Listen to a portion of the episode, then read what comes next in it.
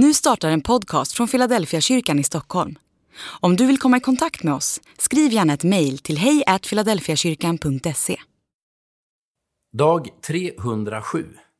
Gud är ingen tjuv.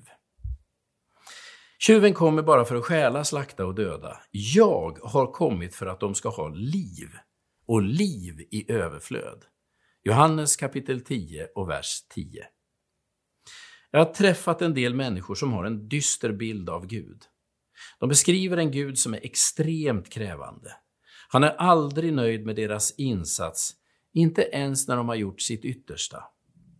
Det är en Gud som bara är intresserad av deras svaghet och synd. Deras gudstro skapar en känsla av fördömande och misslyckande. Gud vill alltid ha mer och när de har gjort sitt yttersta är han ändå missnöjd. Den Gud de talar om och ibland själva företräder är som ett vått hästtäcke över all livsglädje. Om man försöker matcha den här gudsbilden med det som Jesus säger så gör man en förbluffande upptäckt. Hos Jesus är den inte en beskrivning av Gud, utan av Guds motsats, djävulen. Tjuven kommer bara för att stjäla, slakta och döda. Jag har kommit för att de ska ha liv och liv i överflöd.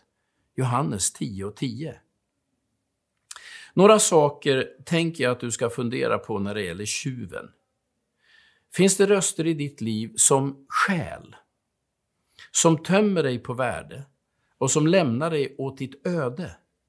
Då vet du att det inte är Guds röst. Guds röst talar liv och tro in i dig.